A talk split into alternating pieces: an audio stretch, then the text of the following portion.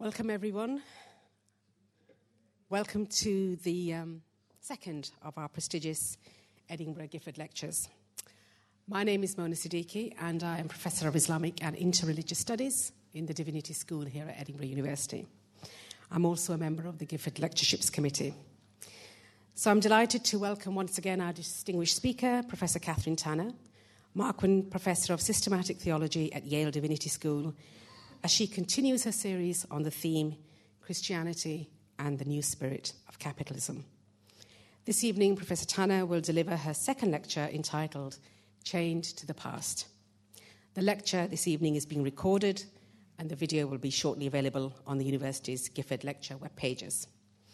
Could I please ask you to either turn your phone off or put it onto silent? And I'll hand you over to Professor Tanner. Please join me in welcoming her.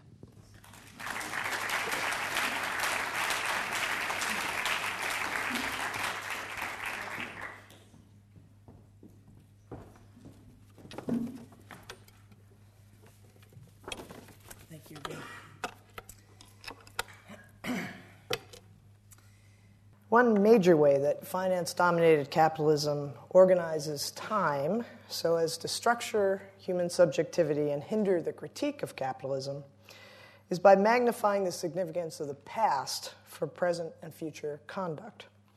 What present and future can hold is rigidly and comprehensively determined by a past decision, whether one's own or someone else's concerning what's to come. The past meets one as a personally obligating command or order, proscribing present and future conduct in an unrelenting way that permits no breaks or ruptures. Present and future, ca- present and future are captured by the past, captive to it. the manner in which profits are generated through debt in finance dominated capitalism is one way this kind of temporal effect on human subjectivity is brought about. Debt is increasingly used by cash strapped individuals to make up for what finance dominated corporations and governments no longer provide for them a living wage on the one hand, and guarantees of education and more than simple survival in times of trouble on the other. One's paycheck routinely, routinely runs out before the end of the month, requiring one to amass credit card debt or to take out payday loans at exorbitant rates to make ends meet. The government no longer provides you with an education, but at best makes it easier for you to take out the loans to pay for it, and so on.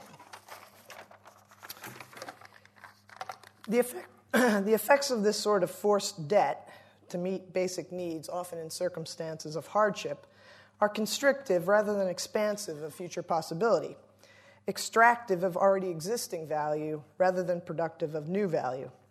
This sort of debt simply chains individuals in highly restrictive ways to the past in which they assumed it. And all this, I'll suggest in what follows, is not inadvertent, but a deliberate mechanism of profit generation through debt under finance, gener- finance dominated capitalism.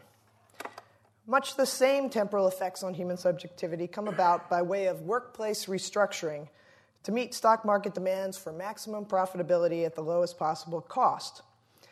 Management techniques that accord with concerns to increase shareholder value.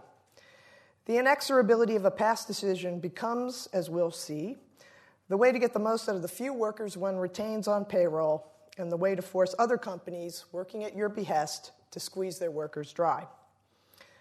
By agreeing to take out a loan or perform a task for one's employer, one promises to abide by and therefore assumes personal responsibility for, for fulfilling an expectation regarding future conduct that, that increasingly takes on the character of an inexorable demand. Short of simple exit by declaring bankruptcy or quitting one's job, continuing, continuing on the way set by a prior decision to which one has committed oneself by accepting employment, say, means working for a future in strict conformity with a past decision regarding it. Every present is past preoccupied and nothing more is to be expected in the future than what the past has already laid down in the form of anticipation. One is bound in the present by a memory of the promised future, so to speak, by a future target set in the past, whether that target takes the form of eventual loan repayment or a work performance benchmark, to be honored in one's conduct at every moment, come what may, whatever else the future may bring. Past decisions have an inexorable quality here, in part because once, once signed on to, they are unalterable and inflexible, subject to no fundamental renegotiation of their ter- terms due to unforeseen contingencies in the lives of borrowers or workers. Indeed, making the decision to sign on to the initial terms often simply means assuming responsibility oneself for managing all future contingencies in line with that final objective one initially agreed to. Failing to manage one's life with all its risks and perils in ways that allow one, for example, to pay off one's debts, therefore means paying the price oneself. One's car is repossessed, one's house is foreclosed upon, with nothing to show for all those prior payments, perhaps far in excess because of high interest rates of the car or home's actual present value. Fixing the objective, fixing the objective without, resume, uh, without assuming responsibility for the means is typically part of the take it or leave it quality of the demanding past in finance dominated capitalism. Do whatever it takes to meet the specified target. How one gets there is your business so long as the target itself, which remains essentially intact and unaltered, is met within the time allowed. The work team charged with, with designing a new product line by February is therefore free to manage itself, as is the subcontractor required by a lead company to deliver X number of goods of the specified quality at time T. The responsibility for such matters is simply handed over by the company to others. Because they are self managing in responding to company demands, whatever eventualities impede satisfactory completion of company orders are laid at the feet of a company's workers or subcontractors themselves with highly moralizing effects. Expectations of future performance in this way become unsparing and unforgiving. Failures to meet previously set targets, whether the problems were foreseeable or not, whether under worker control or not, are treated as equally punishable offenses, meriting outright dismissal or loss of any future contract for work. The past also becomes an inexorable demand under finance dominated capitalism in that past targets for future performance often seem nearly impossible to meet, and therefore have a highly constrictive effect on possibilities for present and future conduct. Everything else has to be sacrificed to meeting them. Demands that the past make on the future tend to become very difficult to meet, in part because of a mismatch between this way of structuring time and others equally typical of finance dominated capitalism.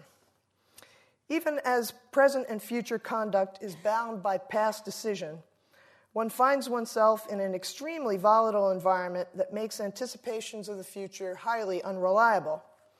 One commits oneself to continuous mortgage payments, say, month after month for the next 30 years at the same time as work becomes increasingly precarious, as the likelihood of being laid off at some point in one's working life or holding merely contingent, part time, or on call employment at irregular week, weekly or monthly wages, for most of it, increases.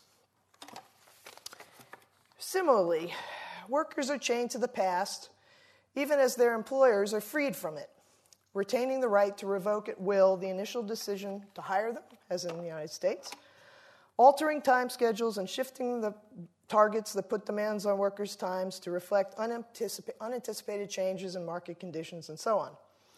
What makes meeting a target difficult, having to manage constantly changing conditions over the course of time necessary to bring a product or service to market, becomes the responsibility of the workers.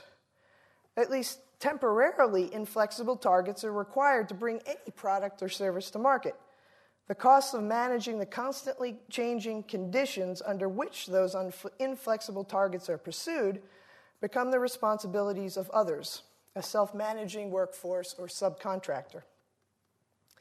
The difficulties faced by workers in managing volatility here are not simply the flip side of their being successfully avoided by others. The past refusing culture of liquidity, otherwise typical of finance dominated capitalism, has itself the direct effect of chaining workers more thoroughly to the past in production processes. Finance dominated capitalism is a culture of li- liquidity, you could say, in that most profit generating mechanisms within it are predicated upon the refusal of constraint from past decision. Institutional mechanisms are put in place that allow all past commitments to be constantly revisited and revised. By way of secondary markets like stock exchanges, any past decision to commit funds can be cashed out when everyone likes in the search for more profitable investment opportunities.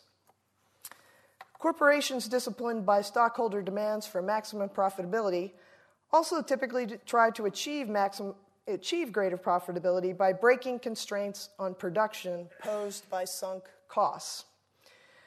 Us- using what are usually called post Fordist techniques of lean and just in time production to maximize profit, corporations avoid all immobile capital expenditures that would tie their hands regarding future production whether that Im- immobile capital takes the form of stockpiles of components, or machines that can only make one thing, or warehouses full of finished product awaiting customer orders.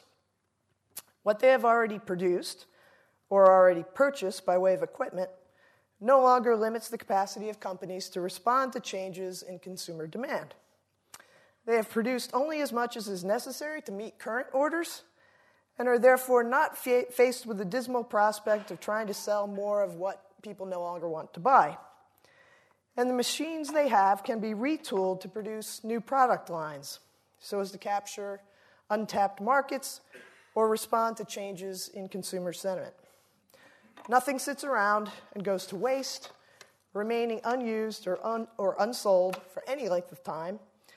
And the same machines can constantly churn out product of one sort or another switching product lines as necessary. These same post Fordist techniques for maximum utilization of investment typically enforce human capital mobility. What they ask of machines, they also ask of people. For example, rather than being constrained in what they can produce in future by past decisions to hire people with a single specialty or competence, companies require workers to be able to perform a multitude of tasks tasks that can be varied at will depending on changing production requirements. Thus, workers need to know not simply how to work with a specific machine, but how to, prov- to provide, excuse me, how to perform preventative maintenance on it, how to change its component, components to alter its productive capacities, and how to use it just as efficiently for those newly enabled purposes. The multitasking of machines is, is matched by the multitasking of workers. While all these post Fordist techniques prevent a company's productive capacities from being hemmed in by past investment decisions, they have the opposite effect on workers due to the extremely tight flow in the production process they bring about. Compared with earlier Fordist, uh, that's reference to Henry Ford, compared to, compared to earlier assembly line production, more intensive exertion is now required from workers because the lack of stockpiles removes all slack from the production process, thereby eliminating, in principle, all idle or downtime. By way of computerized technologies that match orders to production in real time and regulate parts of the production process accordingly, bottlenecks formed by the under or overproduction of components and final product no longer occur to interrupt pro- production flow, either in house or on the way to customers. Finished products, for example, come into the warehouse as soon as they are to go out, requiring a constant flow of work from those who transport stock. Workers are in constant movement because the product is. And when they're at work, they're always working. The same computerized technologies that mask, match production to customer orders in real time mean workers can be called in only when needed in forms of zero contract, uh, zero hour contracts. Moreover, in contrast to earlier forms of production line assembly where slacking off could be hidden, any lapse in the constant exertion required by tight flow in the production process is immediately evident to everybody. Because the flow has no slack in it, flow is fragile and unforgiving of failures in compliance. One misstep, and the whole line stops. In all these ways, the past, starting with the initial customer order and proceeding through all the production stages prior to the one you were responsible for, takes on the character of a continuously exercised, inescapable, and unrelenting pressure. Put more simply and more generally, to cover all sorts of work and not simply assembly line production and distribution flows, one can say that in finance dominated capitalism, the setting of nearly impossible demands is an intentional strategy for extracting the greatest possible effort from workers. Pressure from shareholders for maximum profitability means making do with less. Payrolls are cut to the bone to reduce costs as much as possible. And that means fewer workers are now required to perform the work that a far greater number of them did before.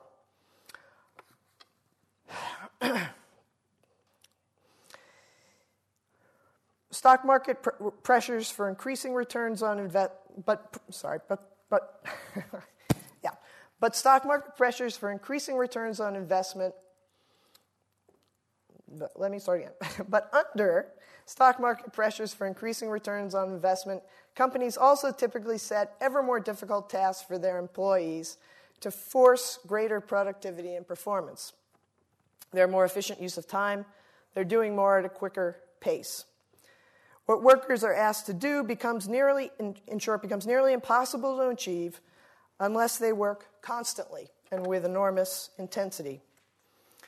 Setting nearly impossible demands is also a typical mechanism for cost companies and companies that reorganize their operations using a so called core periphery model. The most profitable parts, the core parts of the business, are retained in house, while the least profitable ones are outsourced or made the responsibility of subcontractors so as to form a periphery around the lead company purchasing their services or production inputs. The design and marketing teams, the front office pulling in the deals, are the ones adding the most value and responsible most directly for making all the money. They're to be retained as company employees. The janitors and maintenance staff, along with those performing data entry and providing payroll services, all workers performing inessential functions, so called inessential functions, are mere costs of production or service provision to be outsourced or employed by other companies, even if they work in house. Indeed, every aspect of production between design and sale, the actual assembly of all the parts, every function that enables the front office deal making, is to be sub- subcontract or subcontracted or outsourced. All these subsidiary products and services that contribute to the lead company's own eventual provision of a product or service, whether it be an Apple computer or a bond issue, still have to be paid for, but their costs have now been minimized. They cost far less than they would have if the work had been done by the company's own employees.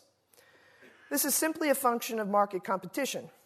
All the many companies capable of providing what the lead company now buys compete with one another for its, for its business, therefore driving down prices. If janitors were paid in house, their pay would, for a variety of reasons, be far higher than if they were supplied by other companies on the open market.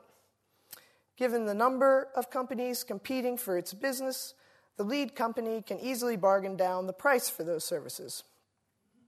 Indeed, pressured by shareholders for maximum profitability, companies can, more or less easily, depending on their market share, set a take it or leave it rock bottom price beyond which they refuse to budge. The profit margins on these sub firms are typically quite low in any case. That's in great part why direct responsibility for providing their products and services has been shed by the lead company. But now those profit margins are, first, are forced even lower by lead company price demands to a near breaking point level, if at all possible, beyond which lies simple failure to return any profit at all. Besides forcing lower the wages of employees of subcontractors, employees are often paid below minimum wage. I'm thinking the United States here primarily, but the near impossible price demands made by lead companies put pressure on subcontractors to hire the minimum number of workers and to work them as hard as possible, often in violation of labor laws. For example, employees may routinely be, for, be forced to work before and after their initial their official shifts without pay. Pressured to reduce payroll costs, subcontractors may also employ the same core periphery cost cutting strategies of the lead companies. They may become, for example, merely the brand organizers for collections, say, of smaller uh, cleaning outfits, and in that way increase their own profit margins by squeezing those of their franchisees. Profits are in this, this way forced ever lower as one proceeds down the resulting ch- nested chain of suppliers. The closer to the lead company, the greater the profit margins, with the lead company itself making an outsized return on investment. And as the profit margins shrink along the chain responding to initial lead company demands, the greater the pressure put on workers to make do with less and to work ever harder. While the lead company itself and its direct suppliers make sufficient profits to be able to afford more, to afford to hire more employees and work them less intensely, it's simply part of this business model not to do so. The target of maximum profit, profitability set by the stock market forbids it. In this way, nearly impossible demands for maximum exertion from workers come to bridge the whole supply chain from top to bottom. The setting of nearly impossible demands for profit generating purposes is also typical of the way debt functions in finance dominated capitalism. One might think loans would be profitable only when they have a good chance of being paid off. Loans, one might think, are made in order to be repaid, with profits generated by way of the difference between the interest payments due to the creditor over time and the costs they had in generating the funds that they loaned. If profits are primarily predicated on repayment, one wouldn't want to stretch the borrower's sources of income so far through indebtedness as to jeopardize that repayment. And one would loan with the expectation that borrowed funds would prove profitable to the borrower since those profits might prove the prime source of the funds used to pay back the loan. In conditions of finance dominated capitalism, to the contrary, difficulty in meeting the demand to pay them off seems a major part of their point. Indeed, maximum difficulty, pushing to the edge of borrower insolvency, becomes something of an ideal. This is in part because profit is generated not by way of the slow trickle of interest and principal payments by borrowers to loan originators, but by repackaging such loans into bonds for immediate sale to other investors. The higher the interest rate paid to investors in such bonds, the greater their attractiveness to them. And this requires the interest rates on the original loans that are repackaged to be as high as possible near but not tipping over into what's beyond borrowers' ability to pay. Financially strapped borrowers with low credit, credit scores become in this way prime lending targets.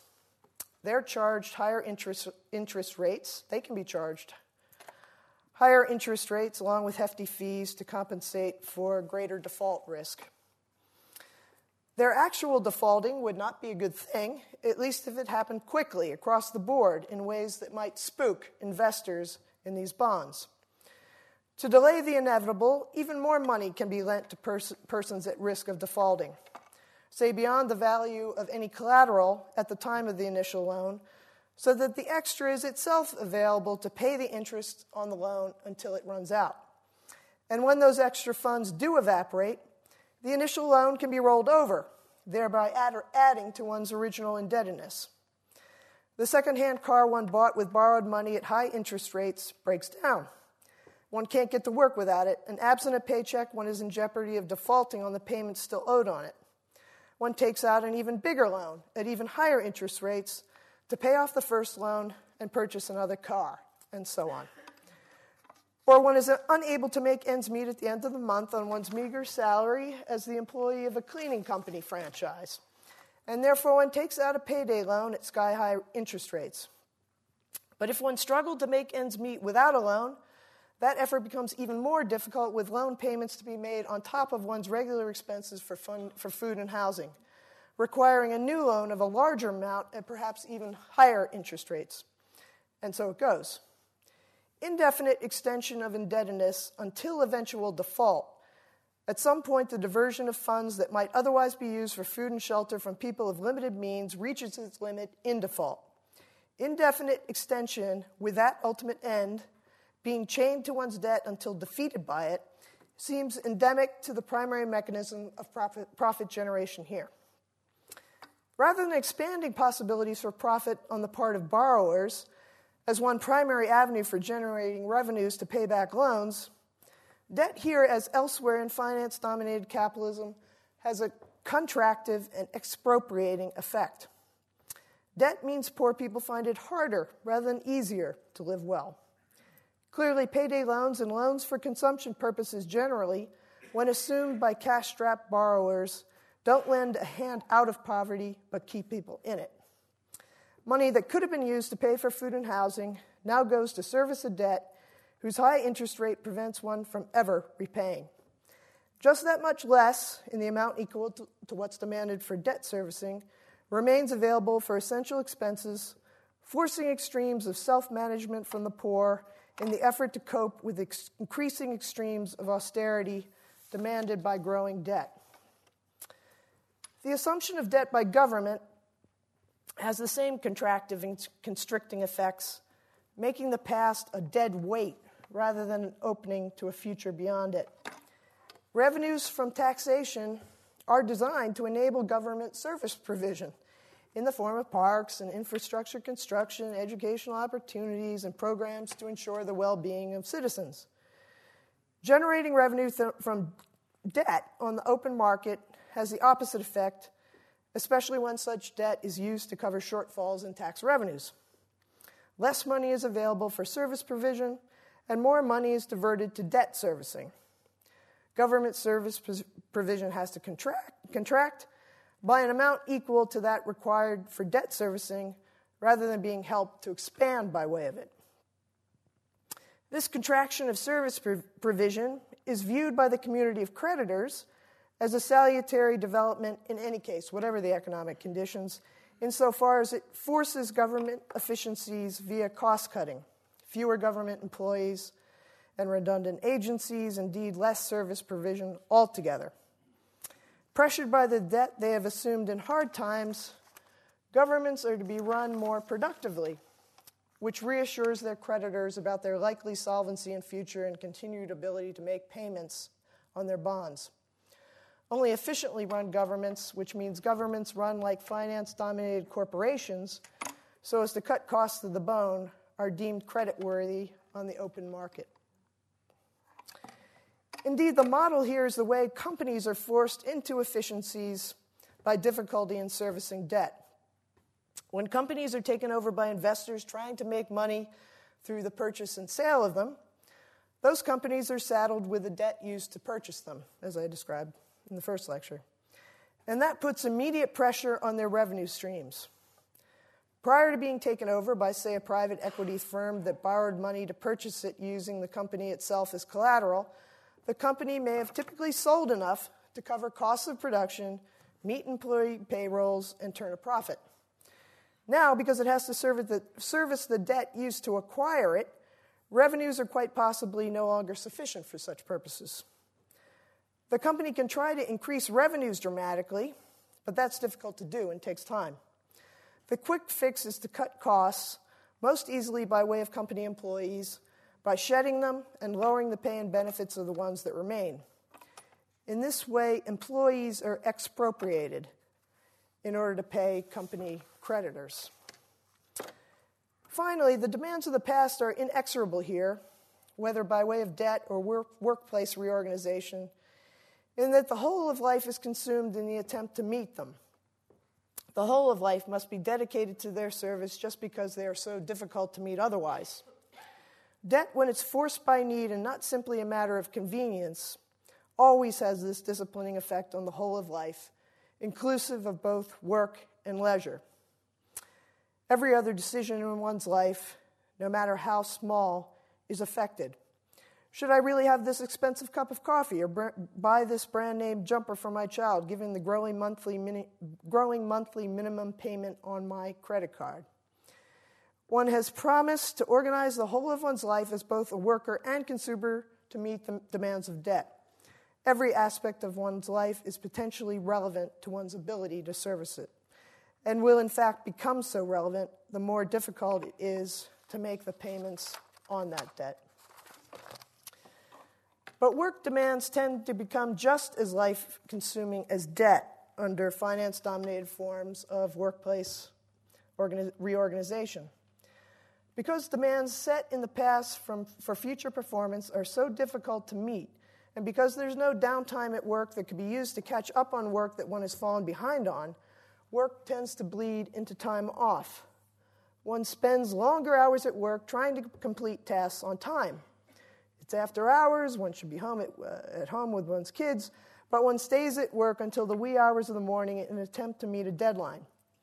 And time away from the office on nights and weekends is increasingly dedicated to completing what simply couldn't be finished at work, try as hard as one might. The extreme pressures of past demands on future performance in this way come to colonize every waking moment. Now, given uh, I hope I've shown, generally unfortunate character of this temporal structuring of human subjectivity within finance dominated capitalism, how might one disrupt it? One might, with uh, Michel Foucault, try to disrupt it by scanning the historical record for alternative models of human subjectivity that differ from it and thereby contest, contest the historical inevitability of this particular way of structuring human relations to the past. Such alternative models of sub- subjectivity could put this one in its place and show it to be merely a contingent historical development. If viable now, if supported by forms of community life extending into the present, those alternative forms of subjectivity could, in fact, provide potential avenues for active resistance to finance dominated capitalism in the present. In the rest of my time today, I'll propose uh, that certain Christian, surprise, surprise, that certain Christian ways of structuring the temporal dimensions of human subjectivity stand out in this regard. They don't just differ from it, but pose the starkest possible contrast with the temporal structuring of human subjectivity I've just outlined. Rather than determining a future target, the past is problematized and often radically so. One is counseled simply to repudiate it. One is not to be the one uh, one was before, the sort of person one committed oneself to being or becoming in the past.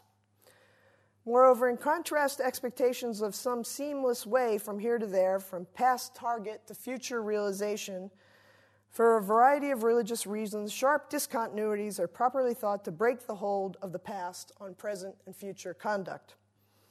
This may be partly a function of the disreputable character of the past. Past and future conduct can't be joined in any continuous fashion just to the, to the degree the past is what is to be left behind. But even when past targets remain in some sense normative for future conduct, something about that target prevents expectation of continuous progress towards it, often requiring something of a discontinuous leap across a divide. The past, of course, is sometimes, sometimes considered by Christians to be something of great value, indeed, taken to represent an ideal to which present and future conduct are to conform. Where one has been but is no longer determines where one is going. Being saved means returning to a lost origin, recovering the ideal form of oneself as God originally knew it, or the state of Adam and Eve's conformity with God's will before the fall. Who one was, whether in God or proleptically in Adam and Eve, is who one is to become again with God's help, and one is to exert oneself to the utmost now by way of God's grace, to bring one's life in its entirety back into line with that lost ideal past. Much of this is simply a Platonic legacy following in Christian form the past preoccupations of a Platonic model for structuring human subjectivity. There exists an ideal for human life to be imitated now that was once enjoyed to the full and that one can one day return to. One lived the life of the gods before falling to earth, either literally or figuratively, and the struggle now is to return to the life one once knew. Such a Platonic model does bring with it a certain suspicion of the past and a disjunctive temporality that breaks continuity with the future, even though that future has the form of the past. All that one has been since that time of origin, all the commitments to worldly matters that have made one what one is since the fall, are to be repudiated. There might exist a continuous ladder back to the past, made possible, say, by the way ideal forms are variously manifest in the material world. One moves by stages, for Plato himself, from beautiful boys to beautiful ideas. But at some point, one jumps suddenly out of this whole realm of embodied preoccupations into a different one, an intelligible world where one contemplates pure forms themselves. Depending on the state into which one has fallen, and the seriousness of the impediments it presents for return, no perfectly continuous process of return might be possible, requiring divine intervention to bring future into line with the past. Simple ignorance of origins, for example, might prevent return apart from a saving knowledge brought to the material world from without, as in Gnosticism. Or the state of the light within material existence might be so fragmented, so dissipated, as to obstruct all efforts to collect itself without a new infusion of light from beyond, as in some Christian forms of Manichaeism.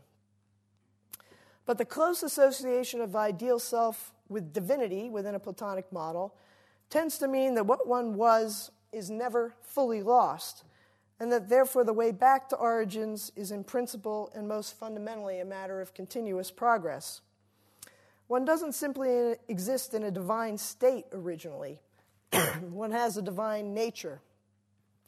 Because divinity constitutes one's essential identity, it can't be lost even in one's fallen state. For all the corruption of character that may have prompted the fall or that may ensue once fallen, one remains fundamentally what, was, what one was before, one's divine self, but now in a very bad situation, hostile circumstances. When one repudiates what one has become since the fall, one therefore isn't repudiating oneself, certainly not in any wholesale way, but the conditions under which one present, presently exists in their unwholesome effects on one.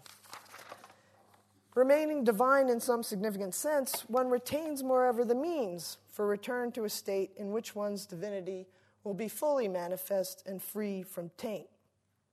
What, what, what one is to become, in other words, builds on what one remains.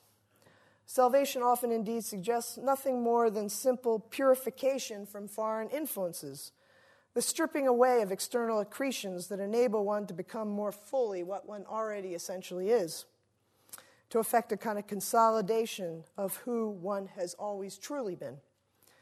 Bringing one's present and future into strict alignment with one's past self, salvation means one's past self now protected from harm, delivered from threat.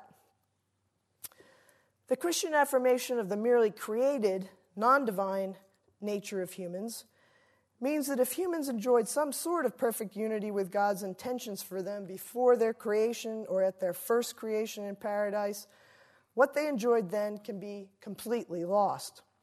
The perfection that was once theirs was not theirs by nature, but accrued to them by virtue of that very unity with God. If, this, if sin breaks that relationship with God, perfection can simply be replaced by total corruption. Made to exist in unity with God, humans without God have their lives turned upside down. They become the opposite of what they should be. If they were once light in and through God's light, they now find themselves in total darkness. Salvation then means the compute, complete repudiation of what, of what one has become through sin. What has organized one's whole life and its turning away from God is now to be forfeited. One must simply renounce what one has become by turning away from that past of sin and becoming something entirely new. Humans, once lost in their complete corruption without God, now found with God because of what Christ accomplished to their unsurpassable benefit. Rather than being some continuous process, the passage from one state to another is like a passage through death. One dies to one's old self, an old self whose life amounted to a kind of death, in order to be born again into another life. Such a rebirth means no resuscitation of a corpse, but entrance into an entirely new manner of human existence, enlivened by God's own life. Such a passage is thereby enabled by nothing that remains the creature's own under conditions of sin, but comes by grace alone, the grace of Christ who reconciles, who brings back into unity with God what has been separated from God to its absolute, to its absolute detriment.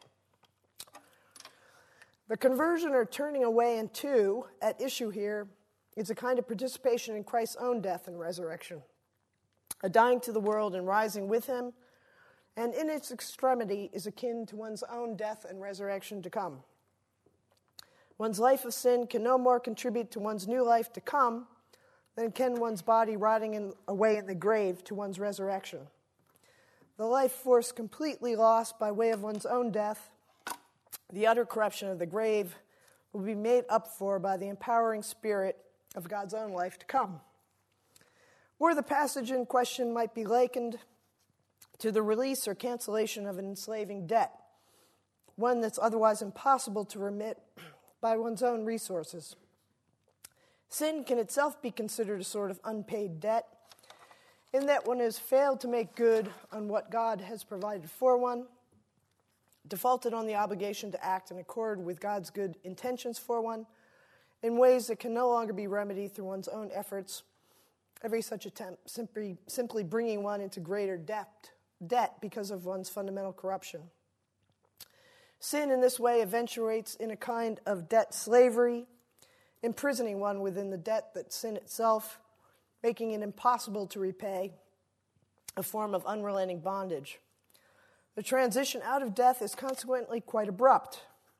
No gradual repayment from within prison walls brings about one's release from its prison. That release comes suddenly from unexpected quarters in ways that cancel your own need to pay. Christ becomes the strange currency or treasure that allows one now to make good on one's obligations to God, and in that way, Christ breaks one's bondage to sin. The fact of such serious gaps in the passage from old life to new is made clear in peculiar forms of Christian self narration, retrospective ones.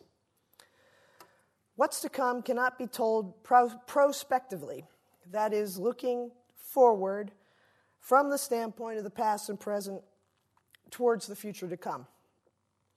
Because of the unexpected twists and turns to come, there's no way to get from here to there starting from the past and making it the basis for a projection about what the future will hold. Only from the standpoint of an otherwise unanticipated outcome can one look back and retell the story of one's life in ways that make sense of such an outcome by interjecting, where necessary, elements of complete surprise. Now that I know how I've ended up, saved from sin, I can see how, unbeknownst to me and often contrary to my own intentions, God was working on my behalf to bring me where I could otherwise not have brought myself. Augustine's Confessions would be the model here. Such a narrative form, looking back at the past from the, pu- from the future that has now arrived, allows that future to be an unanticipated one from the standpoint of the past. How could someone so sunk in sin, as Augustine was, have been expected to end up where he did? A bishop, assuming bishops are not very sinful. Uh, the radical nature of the change seems very much like the creation from nothing outlined in the last books of the Confessions. The interpretive process here, from future to past, in order to make sense of the future's unexpected character, is similar to typological readings of God's working over the whole of salvation history, as that spans both Old and New Testaments. And here I've been influenced by a recent book by Richard Hays, I think called Looking Backwards, Backwards Reading, something like that. Uh, events recounted in the Old Testament can be seen to refer to events in Christ's life, but only after the latter events have happened and from their standpoint. Such a retrospective reading is necessary because the later events follow the pattern or form of the earlier ones in highly unexpected ways that could not be anticipated beforehand. No one could have predicted, for example, that a man identified with God would come to stand in the place of temple practices, doing what they were originally designed to do, and in that way repeating their form, removing impediments to Israel's conformity with God's laws, but in an entirely novel way, through the shedding of his own blood rather than animal sacrifice. Such a narrative practice, reading backwards from later to earlier, can obviously be used to smooth over, smooth over the gaps between old and new by reading the later into the earlier in ways that evacuate Israel's past of any independent significance. On that way of looking at things, this is what the earlier narratives about ancient Israelite practice always meant or referred to. Their Christian sense is their only significance, simply replacing any sense they might have had before. The surprise of what's to come would thereby be lost. What happened before now becomes something like a transparent prediction of future events. The future simply conforms to the past true sense. And this is a kind of superset, very supersessionist uh, way of doing backwards reading that I'm trying to avoid. But the need for retrospective reading is often to the contrary, predicated upon a disjunction between earlier and later that allows earlier events to have their own distinctive dis- significance. It's not simply that earlier stories take on a new, unexpected significance in light of what happened in Christ's life later on. The meaningfulness of those later events in Christ's life also depends on the distinctive sense of earlier events in their own time. However surprising it might be, the New Testament identification of Jesus with bread from heaven, for example, makes little sense apart from a prior understanding of what manna meant within the story of Israel's escape from Egypt. That later identification with Christ gains much of its meaning from past events in virtue of their already having happened in the particular way that they did. Those past events have their own significance within their own storied context, and for that reason need not point in and of themselves to anything more to come. In the manner in which people's, God's people were fed in the desert, God may have had Christ in mind. That surprising new twist to come in God's ongoing efforts to remain faithful to Israel. But that's no reason to assume these later, those later events were somehow contained prospectively in it in ways that would have been evident to earlier authors of such stories or their audiences. The same God working in similarly surprising ways God works in highly surprising ways in the Old Testament too, establishes continuity between Jesus and the bread that fed the Israelites as they wandered in the desert, so that the significance of bread in that earlier story is freed up, one might say, from the burden of having to establish such, such continuity itself.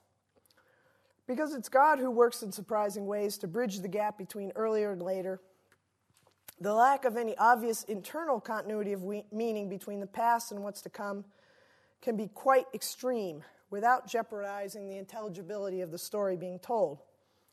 Similarities of formal pattern may remain, while the import of that recurrence radically shifts. Thus, Isaac's willingness to be slaughtered means the end of child sacrifice in Israel, while Christ's willingness to die brings temple sacrifice itself to an end for Christians. There is continuity here, but continuity that includes radical disjunction. Indeed, it's not unusual for Christians to claim that Christ recapitulates the patterns of prior history by reversing them. The story of Adam is retold in Christ, but with perfect obedience taking the place of the former's utter sin. Ways of making a coherent narrative out of radically disjunctive pasts and futures are also typical in Christian forms of self narration. Split into two by conversion, Christian self narration obviously cannot amount to a tale of an incrementally cumulative career in which what's to come builds in continuous, predictable fashion on what precedes it. Marked as it is by conversion, the coherence of Christian character cannot be narrated in terms of ongoing conformity to the same fundamental choice of oneself, fundamental choice of oneself from the start of one's life to its finish. If Christians have a character, it's from any normal point of view a character destroying character, a character structured, that is, to expect and promote its own fundamental revision. The fundamental choices of oneself that organized my life before are no longer to organize it. A very odd sort of character, then, but a structured, organized character nonetheless. One's manner of relating to oneself may not take the form of a cumulative career in habitual conformity to a single established character over the course of one's lifetime. But neither, in virtue of that fact, need one's manner of relating to oneself, past and present, break apart into simple incoherence.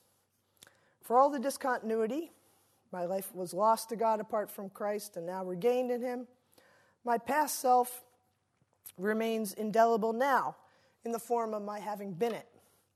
Neither simply continuous nor simply discontinuous with who, who I am now, it will ever be my denied identity.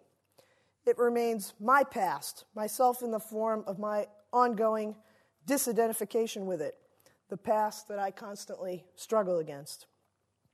Conversion is in this way never over. It's not a one time event one leaves behind. It affects no simple break with the past, now forgotten, but means entering into an extended state of break, that's Foucault's term, whereby one constantly turns away from what remains a force in one's life. This conversion story, in which my past continues to figure, becomes, in other words, the story of my whole life. It narrates not simply an important moment in which my life changed course, but turns into my whole life story, spanning, spanning every one of its moments. Indeed, I'm even now, and short of the eschaton ever will be, that sinner I was then, despite my being united again with God in Christ. What's radically different, the character of my relationship in the past, apart from Christ, and now with Him, permits my remaining much as I was until that day when I finally become, God, become holy. Become God, when I finally become holy as God is holy. United to Christ, I have my righteousness in Christ in virtue simply of what He is, until Christ's own righteousness transforms my humanity into the image and likeness of His, and I am no longer in heaven the sinner I was, except in memory. Because the sin from which I'm converted remains, even as I'm propelled out of bondage to it by way of a new relationship with God in Christ, the state of grace to which I'm converted initiates no cumulative process either of simple incremental improvement. The better I am by way of the effects of grace upon me, the more serious my continued failings become. The farther, the farther I have to fall in my ongoing moral imperfection. I continue to confess my sin, not simply because I haven't yet achieved enough in the effort to lead a reformed life, but as a reminder of the simple sinner I remain apart from Christ in recognition of my utter dependence upon Christ for all that I am that's good. Conversion does not mean then being set on a new path oneself, absent one's former sins, destroyed in Christ, being left with a now clean blank slate to make the most of to make the most of oneself through one's own renewed efforts to conform one's will with God. One's converted, one's converted self does not, in other words, itself amount to a past that to which one's future is chained in impossible expectation of perfection. It doesn't, and here I'm following the elder Tom Torrance's early work, it doesn't create for the believer a life of obligation which must be per- persistently fulfilled in the anxious effort to preserve the purity of one's initial converted state at baptism, for example. One's baptism does not mean one's former sins are washed away so as to be put under the obligation of leading a blameless life thereafter. the grace of Christ in this way receding behind the demand to fulfill the tasks which baptism imposes. Such a demand would always be threatened by lapses into sin after baptism, requiring constant self vigilance from the believer in either the futile attempt to prevent such lapses altogether or to atone for them subsequently.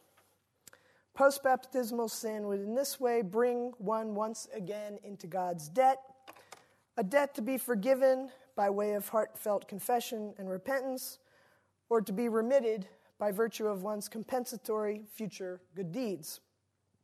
The salvation that Christ brings would become in this way a kind of advance on what one is eventually to pay for oneself through holy living. God would become one's creditor again in Christ, loaning salvation on the expectation of being paid back by the good works that Christ makes possible.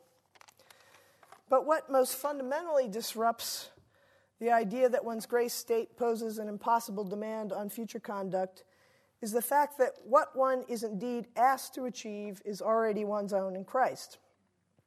Living in Christ, one is righteous because of Christ's righteousness, whatever the state of one's own. While certainly to be struggled against, post baptismal sin is also something to be expected. One is saved while a sinner still.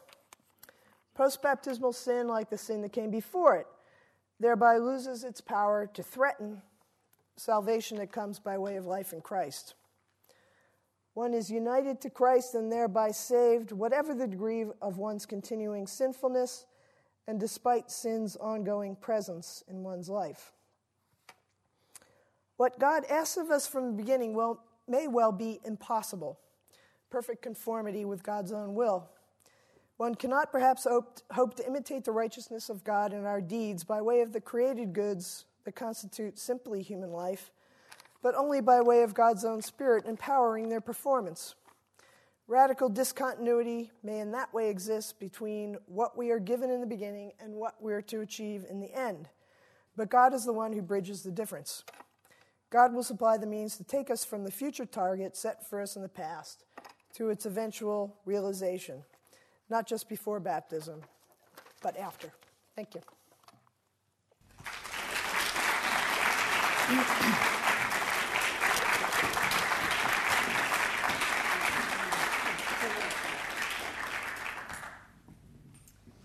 Thank you so much, Kathryn. Um, as you were speaking, I was thinking about all the little nuggets. Um, one of them could be an essay title Being Saved is Purification from Foreign Influences. Discuss. I saw reflections of, I'm sure, many of our lives in the trappings of debt in the first part of your lecture, um, which you end on the de- demands of debt. I started thinking how easy it is to know how negative the influence of debt is on your life, and yet still seek it to in the pursuit of a, of, of a better life. And then maybe somebody in this lecture room can write a book on one of your other phrases, the destruction of organized character. I can see that turning into a book. Uh, so thank you for all that. Thank you. I have to say, my ignorance is, is, is exceeded only by the size of well, my head or something. So this is a, a, two very stupid questions, no doubt. But it seemed to me, in your the earlier part of your lecture this evening, Professor, you, you didn't seem to make any allowance for the possibility that all this grinding down of the poor uh, on whom the whole structure apparently depends would actually destroy them. And uh, are, they, are the fat cats at the top not actually destroying the, the substructure that, that uh, maintains them? And, and, uh, and if, if not, why not? And the other thing that struck me is uh, that the whole system seems to depend on the fat cats never, ever, ever repenting. And that seems to me, a, a, well, maybe it's true, but it seems to me a sad um, possibility. Okay, thank you. Oh, thanks for that. Um, yeah, I mean, I'm tempted to respond to the first part of your question by saying the poor will always be with us. There'll always be somebody available to exploit. Um, uh, somewhat facetious, I suppose. But um, not sure I have a further answer to that question, but uh, but yeah, I'm, I'm not suggesting that uh, um, you know profits can only be made uh, within this particular organization way of organizing capitalism via exploitation of poor people. I think there are ways of easily exploiting poor people, but you can. Ex- I was basically suggesting that there's um, certain form of exploitation that's going up uh, from the top to the bottom. So even very well remunerated well paid, uh, say corporate staff, are also being subject to the same kinds of uh, pressures that I'm talking about, just with different consequences for them. I mean, they, they still, you know, get a very large paycheck.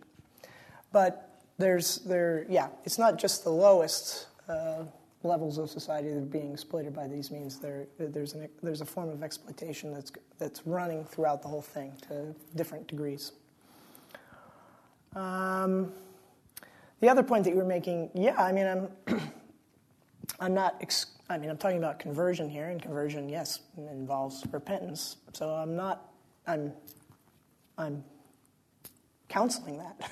So uh, if those at the top would care to repent, that sounds fine. Yeah, I think I think uh, I'm, I'm basically saying that that's the primary Christian task to be in this what uh, following Foucault was calling the state of break, you know, which involves yeah a conversion from uh, something one shouldn't be doing to something one should be doing and that that's uh, something that all Christians are called to do, not just those at the top. But there's a reason to do it, whatever your life circumstances.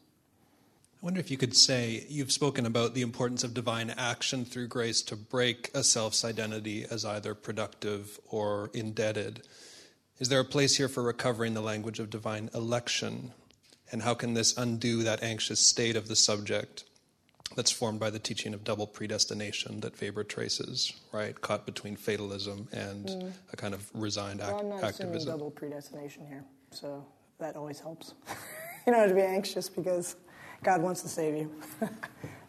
don't worry. Uh, yeah, but that's not obvious what the account of salvation is here. But yeah, I don't don't believe in double predestination. No, of course, but yes, but the language of election you would want to use in terms uh, of this divine action. Sure. Yeah. But, but you have a further point behind that? I mean, what if I were to use that language? What would that do? Or what would be the significance of that? I suppose it would help. You mentioned, I mean, the moralizing or demoralizing effect of, of one's choice to to um, enter a contract, for instance, or mm-hmm. other language of taking on debt. So I mm-hmm. suppose it it helps to um, oh, displace the, the priority of the consumer's choice or the, the worker's choice. Yeah, the priority choice. of, yeah, Sure.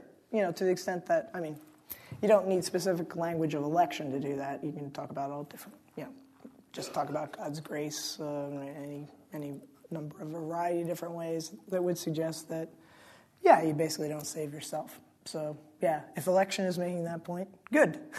but, uh, but election, as you know, yeah, historically it does suggest that, I mean, it's very easy to assume that, I mean, by using the term elect, that not everybody is so elect. And then that leads to certain uh, moralizing consequences. You know, why are you elect rather than other people? What about your life displays your election? Things like that. Even if you weren't anxious about whether you were elect or not, it might still have some consequences that wouldn't be that great from my point of view. But that's probably not obvious in this particular lecture. Probably in later lectures it will become clearer. But thanks for that. Yeah, I mean the theological part here, the, there are theological bits here, but they're they're going to be added to, and there'll be a much fuller picture of the, the theological viewpoint that's being assumed here across lectures. So I'm not giving everything away here, letting you anticipate what I'm going to say later. Well, um, thank you very much for um, you've given us a very comprehensive and very gloomy view of the yes, it's very gloomy. rather ghastly, ghastly world in which ghastly. we live. And um, I just wonder if we can do something about it while we're here so we can have a better life rather than depending on what might come in the afterlife. And I just wonder whether we might consider not just uh, analysing the world as it runs, but maybe consider changing it. And um, maybe there's a scope for a spot of revolution somewhere. Yes, no, I'm in favor of that. No, this is, uh, I mean, I did talk about heaven here, yeah, I talked about the eschaton. But no, I'm not assuming that you're going to have to defer uh, your hopes until after death or the end of the world or something like that. Uh, and that will become clearer, I think, in later uh, lectures. No, grace is at work right now with uh, uh, enabling the capacity for revolutionary change. I mean, that's pretty much what I said now, but it will become much more evident later. So no, this is not you know sort of pie in the sky hopes. You know the world is terrible, nothing to be done about it. You know, pin your hopes on the afterlife. That's not the view that I'm putting forward here. Um, although I, I agree that this particular lecture might suggest something like that because it is so gloomy. Hi, this I think it's a question about uh, to make sure I'm hearing I'm hearing some things I thought I heard in your lecture yeah. correctly. It might also be a question that's asking for is this what you're going to say in, a, in the next following yeah, lectures? Yeah, yeah. There could be a surprising twist and turn. you can't prospectively know what I will say in the next lecture. But go ahead.